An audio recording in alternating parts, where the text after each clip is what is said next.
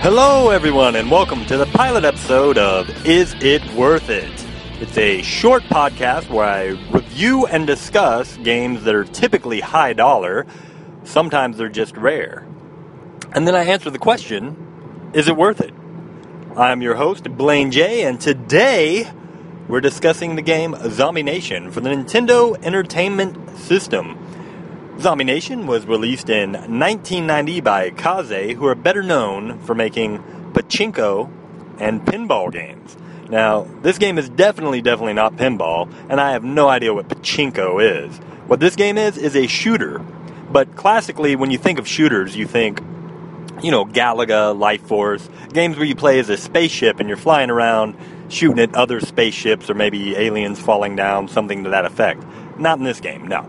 You play as a floating, disembodied samurai head. That's right. And your weaponry is shooting eyeballs, actually shooting eyeballs, not shooting from the eyeballs, but shooting physical eyeballs. I don't know how you have such a limitless supply, but you do. And your other weapon that falls kind of towards the ground, what would normally in these games be like your bomb, is uh, you vomiting. So you're constantly vomiting on the ground and shooting eyeballs from your head. Weird stuff, man. Enemies include lava monsters, zeppelins, and of course, zombies. Now, when you're flying around, you can also attack, in addition to the enemies, the backgrounds. And oftentimes, when you attack these background buildings or canyon walls or whatever it is, uh, these guys will pop out with a little help me uh, caption above their head. And if you catch them, it makes your eyeballs and vomit that much stronger. So be on the lookout for that stuff.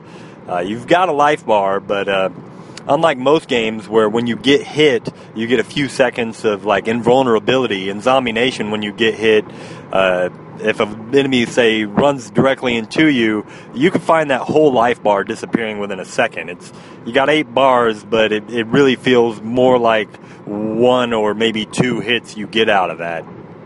Now, if you do manage to get hit down to just one little bar, then um, the music on this game will change to a more sinister, kind of scary effect, kind of like when you were uh, running out of time underwater in uh, Sonic the Hedgehog or uh, running out of time on Mario, how the music would change. This has a similar effect, which, you know, I guess it's neat. Doesn't add a whole lot of gameplay, especially since it's very rare that you actually just get down in that one bar. Typically, you die.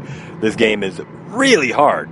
Um, two difficulties on it, easy and hard, and easy easily feels hard, and hard feels uh, impossible. And I'm no slouch when it comes to these type of games, but uh, this one, the controls, uh, very floaty feeling, and then just the sheer magnitude of enemies, and the, just the cheap way that they can kind of just hit you multiple times to kill you. It really makes this one difficult. Now, this particular game, you don't start off on World 1 1 like you would in, say, Mario. Instead, this has a more Mega Man type approach where there are four worlds that you can choose from at the beginning. They're marked worlds 1, 2, 3, and 4, respectively. But you can play World 4 first and then go to World 2 or any given combination you want to. And once you defeat these four worlds, you go on to fight Darc Seed, who, uh, is evidently some badass that makes a dead zombie head incredibly angry.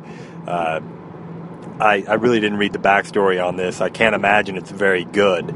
Uh, from a gameplay element, uh, this game is, you know, very, very silly. I can see why it's a cult classic. Uh, no one's going to believe you when you tell them you've got a game where you're playing around as a friggin' floating zombie head and you're shooting vomit and eyeballs at things to kill them. I mean, it just doesn't sound like something that would even exist. Uh, it's pretty rare to find. Uh, I've only found the one copy in my life, and uh, I paid $3.95 for that copy, and it was definitely worth that. But what would this cost you if you were to order it off eBay right now? Well, let's say you're one of these complete box collectors. To find this relatively cheap, complete boxed, you're going to pay 500 bucks. Yeah, $500 for a single video game that's not made of gold. It's not signed by someone famous. It won't SUD. It's just a game, guys. It's definitely not worth that. So, unless you're the hardcorest of gamers and you just have ridiculous amounts of expendable income, don't pay that amount of money for it. But maybe you're uh, maybe you're a loose collector. Like I'm, I've, I don't have this complete. I've got a loose copy, uh, and most of my Nintendo games are loose. So what does a loose copy of this go for? 150 bucks. Is it worth that? No, it's not worth that either. Uh, $150, it, it had better damn well be a game I'm going to play for some time. And honestly, this is more of a title that you pick up just to kind of prove to your friends, like, hey, this is something that existed. Check this shit out, you know? It's uh, quirky and weird and, and fun in its uh, the theme, you know, very, very odd, very hard to believe it exists kind of game, but overall, this isn't something that you really need to own. So, uh, so I'm gonna I'm gonna say no on this one. No, this is not worth it.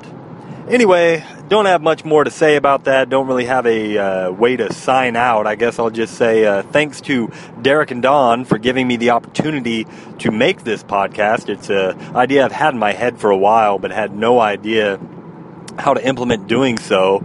Um, really hope you guys pick this up and i just uh, whether or not you do i want to thank both of you guys for entertaining me for for years now both with your on topic video game related stuff which is why i started listening to you in the first place and also just your off topic silly crap uh, which you know i really feel like at this point you guys are uh, two buddies of mine and and again i just want to thank you for uh, the years of uh, entertainment you've brought me. Anyway uh, having said that i guess goodbye and hopefully i'll see you guys next time